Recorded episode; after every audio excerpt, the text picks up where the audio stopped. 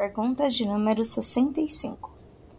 Há vida no gelo e na neve? Quando você pensa sobre a existência de vida nas regiões polares, provavelmente as primeiras imagens que vêm à sua mente são os pinguins e ursos polares, animais marinhos bastante adaptados ao frio extremo.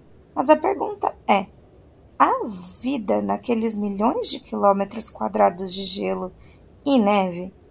À primeira vista e a olho nu, parece que não. Mas você já viu alguma imagem de geleira ou plataforma de gelo cor-de-rosa ou vermelho? Saiba que essa coloração da neve é indício de vida. Vida microscópica. É claro. A coloração da neve e do gelo é resultado da presença de algas. As geleiras podem ser colonizadas por uma infinidade de algas, bactérias, fungos e até mesmo invertebrados, que sobrevivem e se proliferam em superfícies de neve e gelo. Essas algas são organismos microscópicos que crescem e se proliferam muito durante o verão devido à luz solar, tingindo as superfícies de gelo e neve. A produção de pigmentos coloridos pelas algas pode acontecer por diversos motivos, como por exemplo para a proteção contra o fio ou contra a radiação ultravioleta.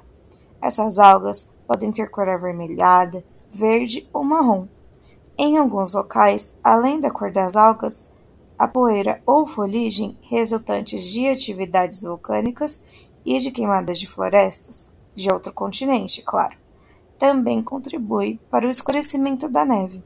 Consegue imaginar que na Antártica cientistas brasileiros já estão procurando cinza das queimadas da Amazônia? Sim, esses resíduos viajam longe, no caso do Ártico, também ocorrem incêndios, cujas cinzas podem cobrir a neve. Um dos impactos da coloração dada pelas algas ou pela foligem, cinza de queimadas, é a redução maciça do albedo, a luz que é refletida de um corpo ou uma superfície. Por que será? Reduzir o albedo significa aumentar a absorção de calor, e isso leva à intensificação do derretimento do gelo. Preocupante, não é? Mas vamos voltar à pergunta inicial: há vida no gelo? Quando nos afastamos da costa, no platô antártico, mesmo poucos microrganismos conseguem sobreviver devido a condições extremas, temperaturas muito baixas, abaixo de menos 40 graus Celsius, mesmo no auge do verão. Falta d'água no estado líquido e de nutrientes. É o verdadeiro deserto polar mas em alguns locais, como por exemplo nos vales secos, são encontrados cianobactérias. No mar congelado, no gelo marinho, também são encontrados muitos organismos que lá se refugiam para enfrentar o inverno.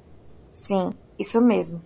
Principalmente no inverno, em camadas de salmoura logo abaixo do gelo, são o melhor abrigo para esses organismos, onde inclusive podem garantir alguma alimentação. O gelo marinho no início é feito de uma combinação de gelo, ar e sal, mas este sal é expulso lentamente do gelo via canais de 1 milímetro de diâmetro e que acabam por formar uma salmoura rica em nutrientes, logo abaixo da superfície congelada. Essas partes com salmoura se estendem por milhares de quilômetros quadrados de gelo marinho e hospedam ecossistemas microbianos inteiros esses ecossistemas são importantes fontes de alimento para outros organismos marinhos, especialmente após a quebra do gelo, que desprende material que estava acumulado nas salmouras durante o inverno, lançando-o no oceano aberto. Os principais organismos que vivem principalmente na salmoura e nos canais com salmoura são algas e bactérias microscópicas.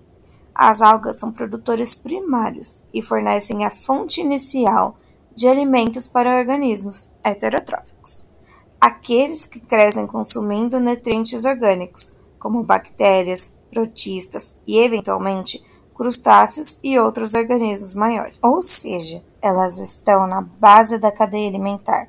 Por isso, o aprisionamento e crescimento dessas algas na salmoura do gelo e sua liberação durante os meses de derretimento, ou seja, no verão, são fundamentais para a existência de todos os organismos que fazem parte dos ecossistemas polares. Agora, pense como um cientista. a estrutura do gelo marinho é crítica para a estabilidade dos ecossistemas marinhos polares. Se o degelo for acelerado, provavelmente haverá redução desses condomínios de gelo. Isso vai impactar na proliferação das algas? Se sim, pode acontecer com a cadeia alimentar?